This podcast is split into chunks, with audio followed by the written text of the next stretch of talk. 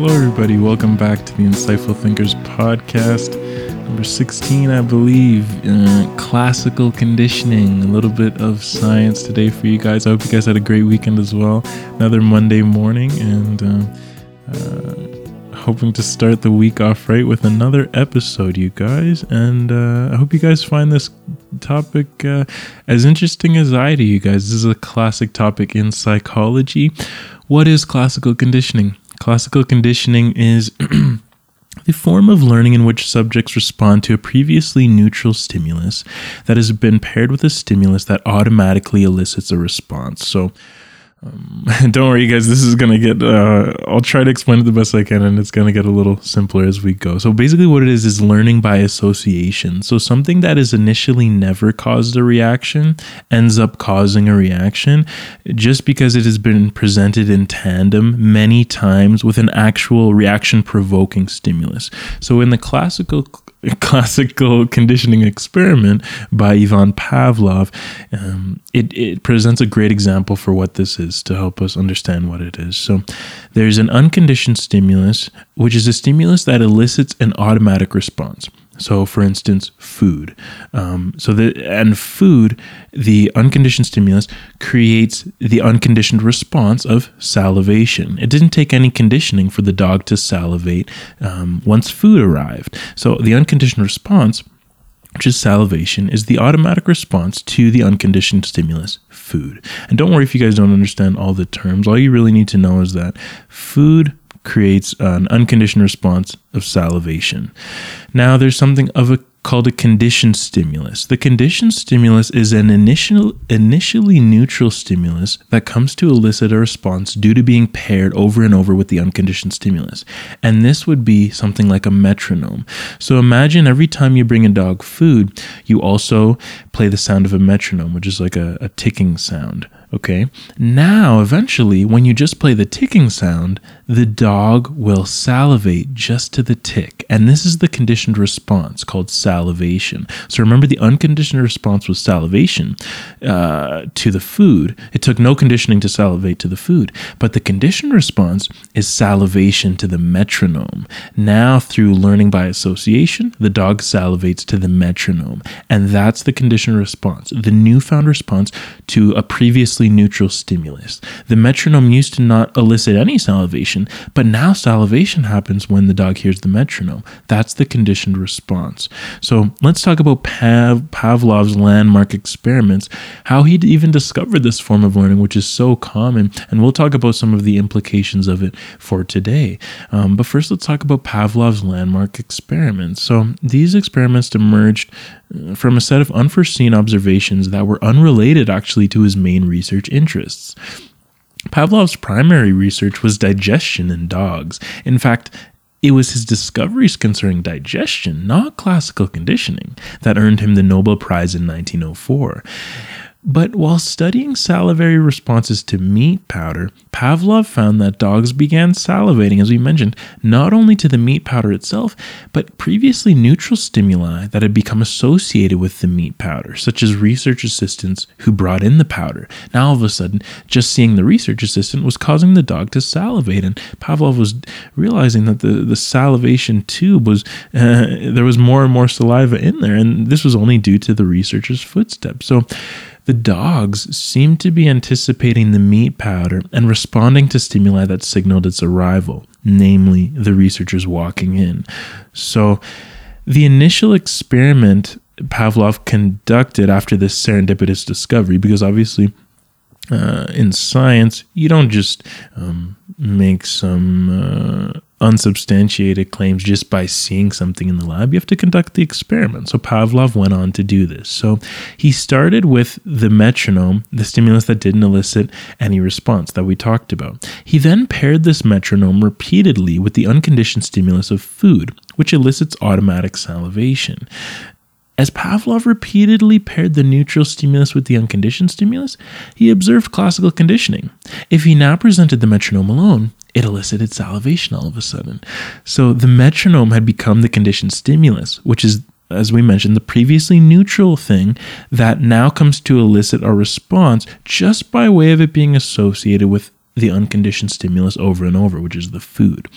The dog, which previously did nothing when it heard the metronome, now salivates when it hears the metronome. So I hope this is getting across the idea of what classical conditioning is, you guys. And it is a, a fairly simple topic. Um, I remember uh, well learning it the first time, and um, although simple, it is such a uh, it's a very uh, elegant kind of uh, idea of how you can just learn through association, and and it's just incredible uh, how it was just kind of a chance discovery by Pavlov. Um, let's go through a couple examples to try to hammer the point home of what classical conditioning is. So imagine uh, you find your first ride on a roller coaster terrifying, and this causes your heart to race. But now all of a sudden, every time you see a picture of a roller coaster, your heart races. So the unconditioned stimulus, and I almost wish I could, um, we could like ask questions and answer questions, almost because uh, questions and answers always seem to facilitate learning a little better than just saying it in an expository way. But anyways, uh, I'll just say so the the unconditioned stimulus in this case is the roller coaster ride. The con- unconditioned response is the racing heartbeat. So it didn't take any conditioning to elicit a racing heartbeat. That's why this is the unconditioned stimulus and the unconditioned response. Now, what does take conditioning? Well, the conditioned stimulus is the picture of a roller coaster, and the conditioned response is the racing heartbeat now just to the picture of the roller coaster.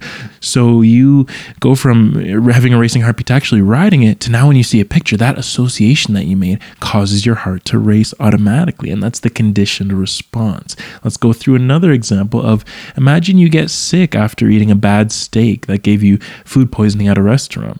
Soon after, even just the smell of steak causes you to be nauseous. So Again, let's go through it here. So, the unconditioned stimulus in this case is the bad steak. It took no conditioning to elicit the unconditioned response of nausea from eating the, the bad steak. But the conditioned stimulus is just the smell of steak. It took some conditioning for the smell to elicit the conditioned response of nausea from smelling the steak because the smell initially did not um, create any type of a uh, creating type of response. But now just due to association the smell totally causes um, causes nausea on its own without you actually needing to eat the steak that causes you uh, food poisoning.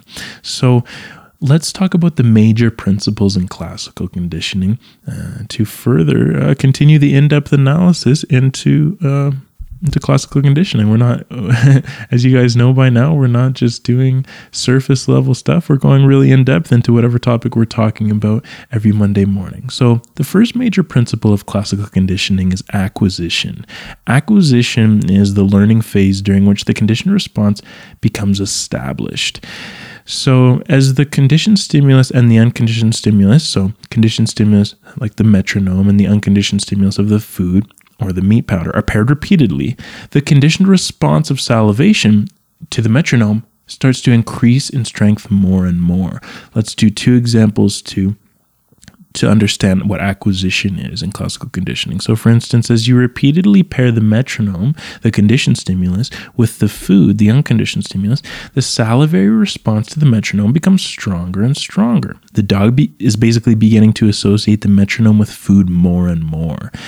Um, second example, as you repeatedly pair the smell of steak, the conditioned stimulus, because remember, it took conditioning for this stimulus to elicit your sickness, with eating the bad steak, the unconditioned stimulus that takes no conditioning uh, to elicit sickness, the nauseous response simply to the smell of steak becomes stronger and stronger and stronger. So you begin to associate the smell of steak um, with with uh, nauseous feeling more and more. That's the acquisition phase, and eventually the acquisition phase reaches an um, like a peak and it plateaus a little bit. But during the acquisition phase, you're you're basically learning the association.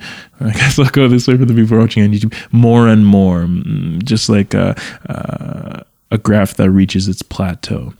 There's also the extinction phase. So, the extinction is the gradual reduction and eventual elimination of the conditioned response. So, this is like undoing all the effects of the classical conditioning.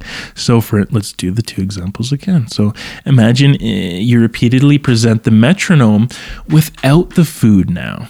The salivary response to the metronome becomes weaker and weaker. So the dog begins to associate the metronome with food less and less. So it starts to extinguish this. Initially, remember if the, if you paired the metronome with the food a lot eh, during the acquisition phase, now when the dog hears the metronome, he knows food is coming. But if you keep just giving him a metronome and no food, that behavior is going to start to extinguish and he's not going to salivate as much because he's starting to learn maybe the metronome doesn't mean I'm going to get food anymore.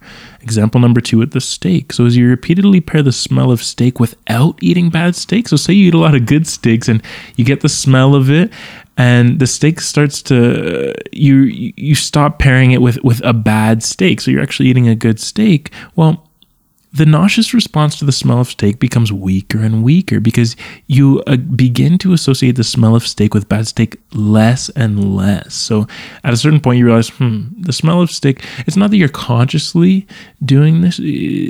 Classical conditioning is like automatic learning that elicits an automatic response. But essentially, what's happening is that um, you start to realize that just the smell of steak it's not going to cause me nausea because I, mean i'm associating uh, now good steaks with the smell of steak. So over time these conditioning uh, things can become extinguished if you present the conditioned stimulus enough with um, without the initial stimulus that's needed for the genuine reaction there's also a principle called spontaneous recovery. Spontaneous recovery is the sudden reemergence of a conditioned response following extinction when an animal is returned to the environment in which the conditioned response was acquired.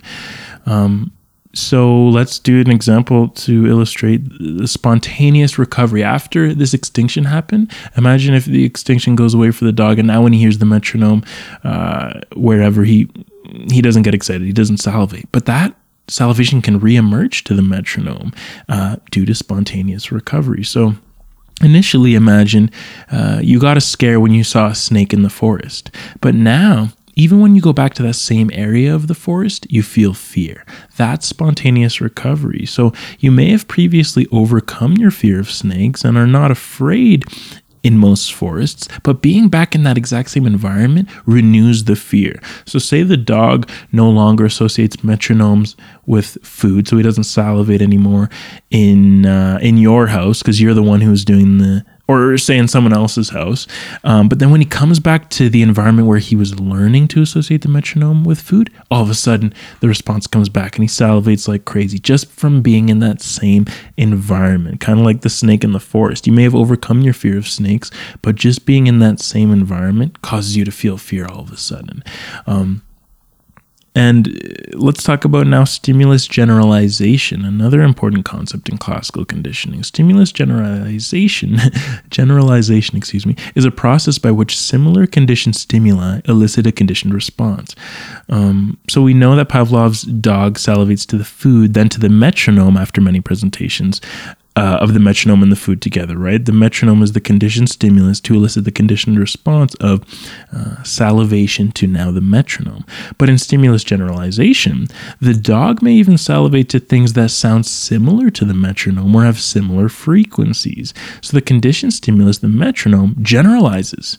Uh, stimulus generalization and creates a reaction even to similar sounds. So, there are interesting graphs where if you present uh, sounds with frequencies, the clo- the more similar they are to sounding like the metronome, the more the stimulus will be generalized and the dog will salivate. If the frequency is too far away from the metronome, actually less there will be less salivation because it's not as similar to the initial metronome that was a signal that food was coming. And it's so cool the way things, these things operate because although they're learned associations, it's these are automatic responses. That's what classical conditioning is. It's it's automatic responses and salivation. So the dog doesn't say, "Oh, that's a different frequency. I'm going to salivate less." The the salivation is just dependent on um, the frequency naturally and how close that initial frequency the frequency is to the initial metronome's frequency. Um, Another important principle in classical conditioning is second order conditioning. So, second order conditioning is when the conditioned response is transferred from one conditioned stimulus to another. So, for instance, the dog goes from salivating from the food to salivating to the metronome. We know that. But now he salivates to a bell. So the con- it's not quite like generalization. Generalization is like he's uh, salivating to sim uh, like similar frequencies of the metronome, but this one what's happening is when you introduce a bell along with the metronome, now you can even take the metronome away, and now he'll just salivate to the bell. He or she will salivate to the bell. So the conditioned stimulus, which was once the metronome, um, now becomes the bell just because the bell was paired with the metronome. It's like second order conditioning. Essentially, the dog is now salivating to something one more step removed from the food. Initially, he was just salivating to the food naturally, then to the metronome. But then, if you pair the bell and the metronome, now he salivates to the bell. That's the second order conditioning, and that that's definitely kind of cool. Kind of cool is one thing, but there also need to be some implications for them to be uh, important research findings. Without implications, the finding research is essentially useless, and uh, that's what.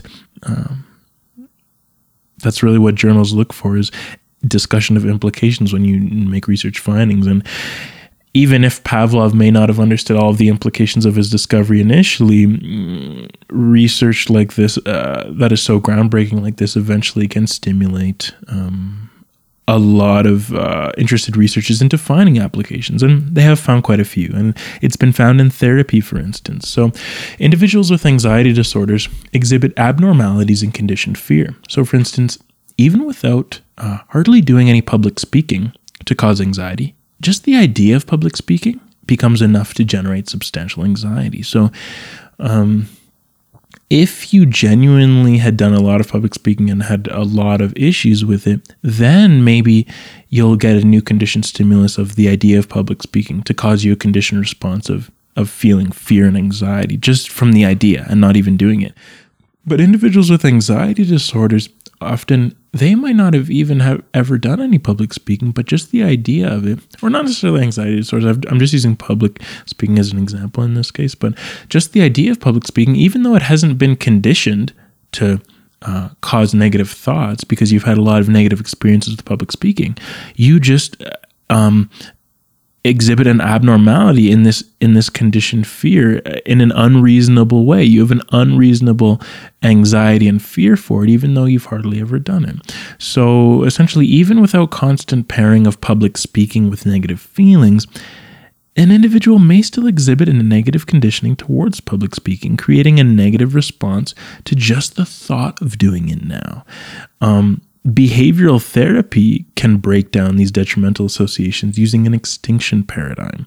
So, constantly, uh, what, what they're basically doing in an extinction paradigm is to treat these individuals with abnormalities and conditioned fear. So, what they basically do is they constantly pair uh, public speaking with positive feelings. Remember how Pavlov paired the metronome with the food. It's kind of like uh, so the food caused a natural response of salivation, and the public speaking for these individuals may cause a natural response of fear.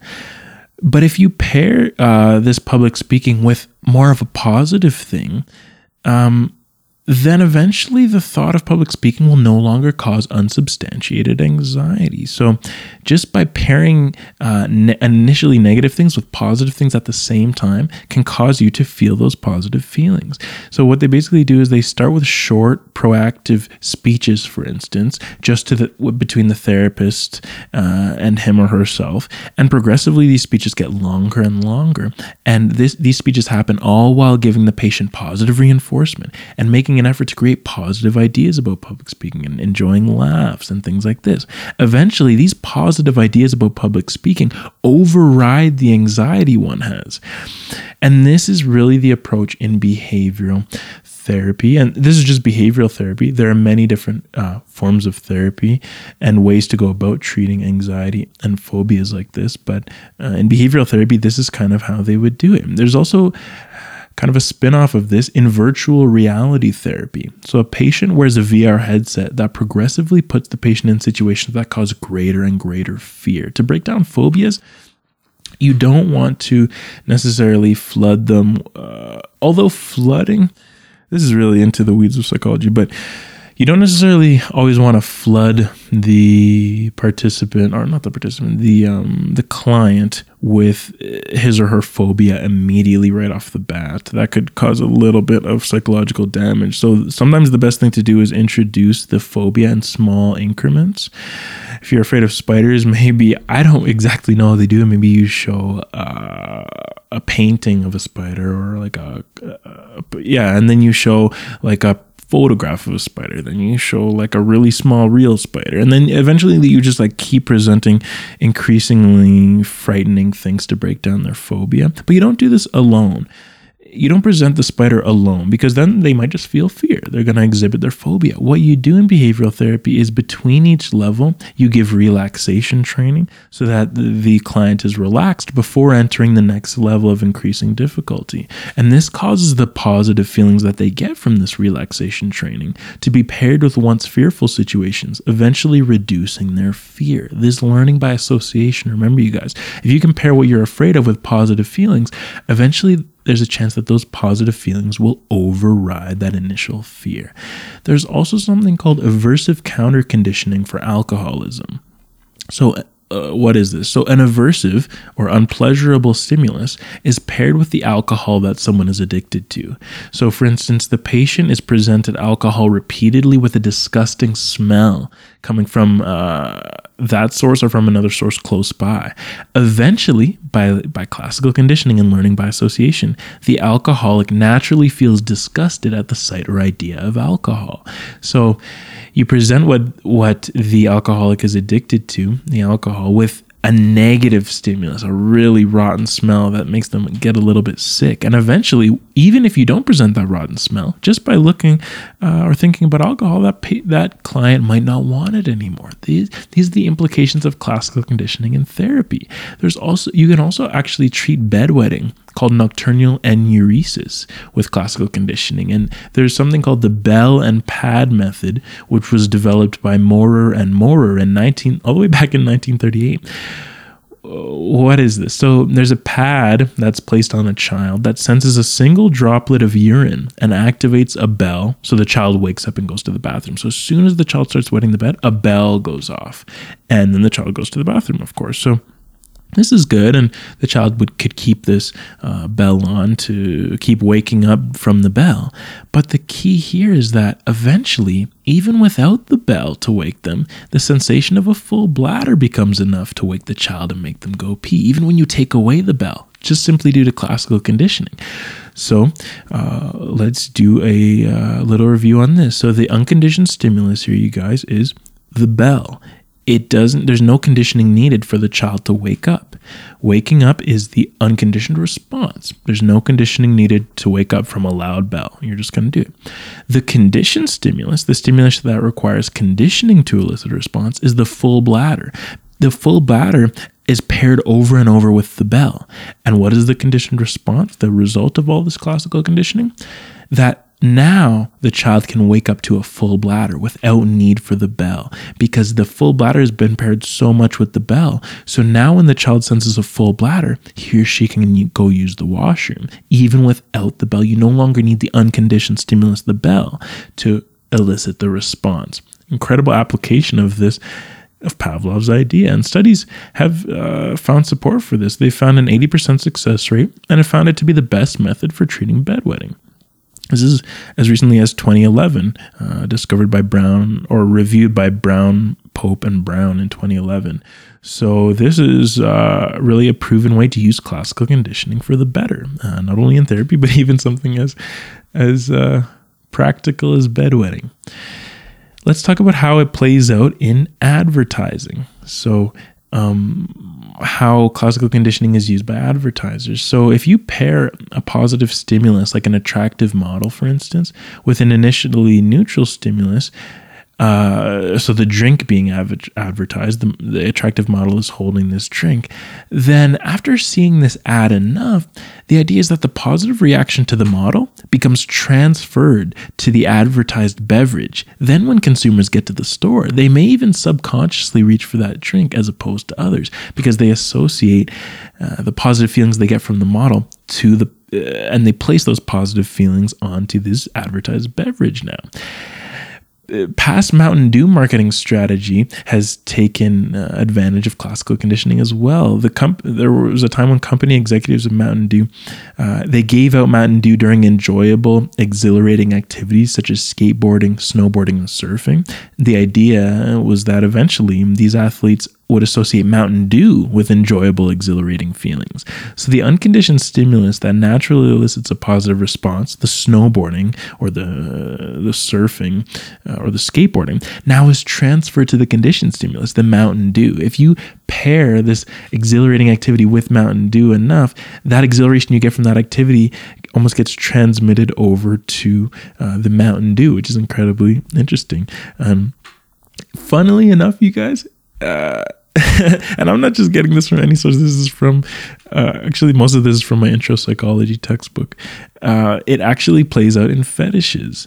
So constantly pairing an initially neutral stimulus during sexual experiences can cause sexual attraction to be conditioned towards an initially neutral stimulus like a shoe, stocking, doll, stuffed animal, and even an automobile, engine. From Lowenstein 2002, people actually have fetishes for things as funny as these because what's happening is that the idea is that, well, let's go through uh, an experiment to show an example of how a fetish could possibly happen through class classical conditionings. There was an experiment done with quails. Uh, quails are a type of bird. So after 30 pairings of a cloth with a sexual partner, which with which the bird mated with, the bird eventually tried to mate with the cloth when that object appeared by itself. So basically, what's happening is that if you pair some random stimulus while mating, the uh, the sexual attraction you get from the mating activity gets transmitted to the cloth. So the idea is that with fetishes, maybe um, when you were during that sexual activity, there might have been this object nearby. Or you might have looked at that object over and over. And now your feelings get transmitted over to these crazy things, even like stuffed animals or automobile engines. Now, although the generalizability of these findings uh, from quails to humans is a little bit unclear, there is good evidence that at least some people do develop fetishes by the repeated pairing of neutral objects with sexual activity. Um, from Rachman and Hodgson, 1968, Weinberg, Williams, and Cal in 1995. So there is evidence that this is the, uh, it is, it possibly is due to classical conditioning that fetishes arise let's talk about i guess some more serious implications and uh, some really uh, groundbreaking findings with the immune system in classical conditioning so Ader and Cohen in 1975. So they were researching the conditioning of immunosuppressive effects, conditioning of the immune system, and if they could suppress the immune system of rats in this case. So what they did was they gave rats saccharin flavored water. I believe it's just like a sugar flavored water, along at the same time as they gave them this saccharin flavored water, they also gave them a drug that suppressed the immune system. Later, by simply giving rats the saccharin flavored water, the immune systems of the rats became suppressed, even without the drug and after the initial effects of the drug had already worn off. So in this case, you guys, the unconditioned stimulus is the immunosuppressant drug because it doesn't need any conditioning to cause the unconditioned response of a weakened immune system due to the drug. The conditioned stimulus in this case is the saccharin water because it takes conditioning for it to elicit a response and the conditioned response now is a weakened immune system not to the to the drug but just by drinking the saccharin water, your immune system becomes weakened, which is an uh, incredible discovery of classical conditioning.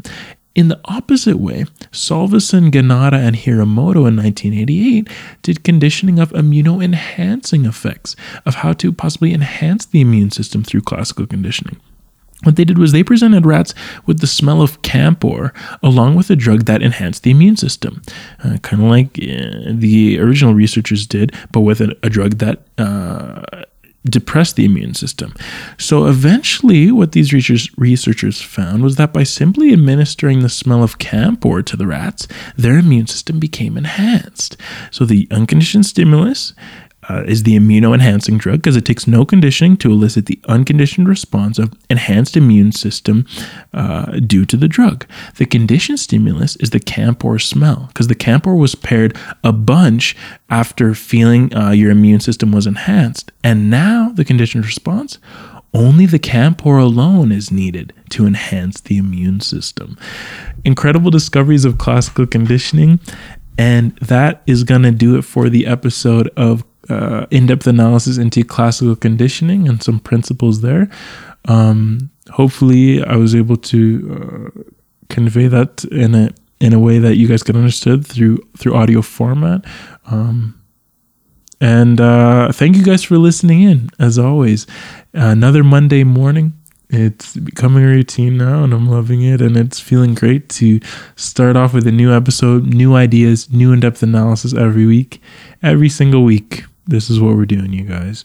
Uh, if you liked this episode and you like in depth analysis into a bunch of topics, please share it with at least one person who's interested in psychology or classical conditioning. I know these are the initial experiments and initial principles that made me fall in love with psychology. So if you know someone who's studying that or you know uh, someone who's also interested in things similar to this, please share this episode with them.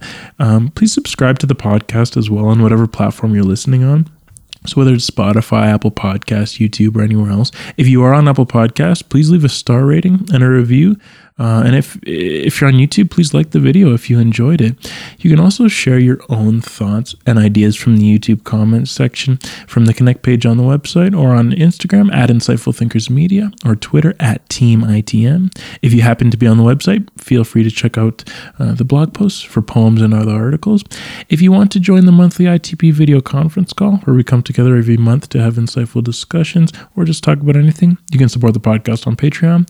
But in the end, you guys, whatever you do to support listening or watching will always be more than enough.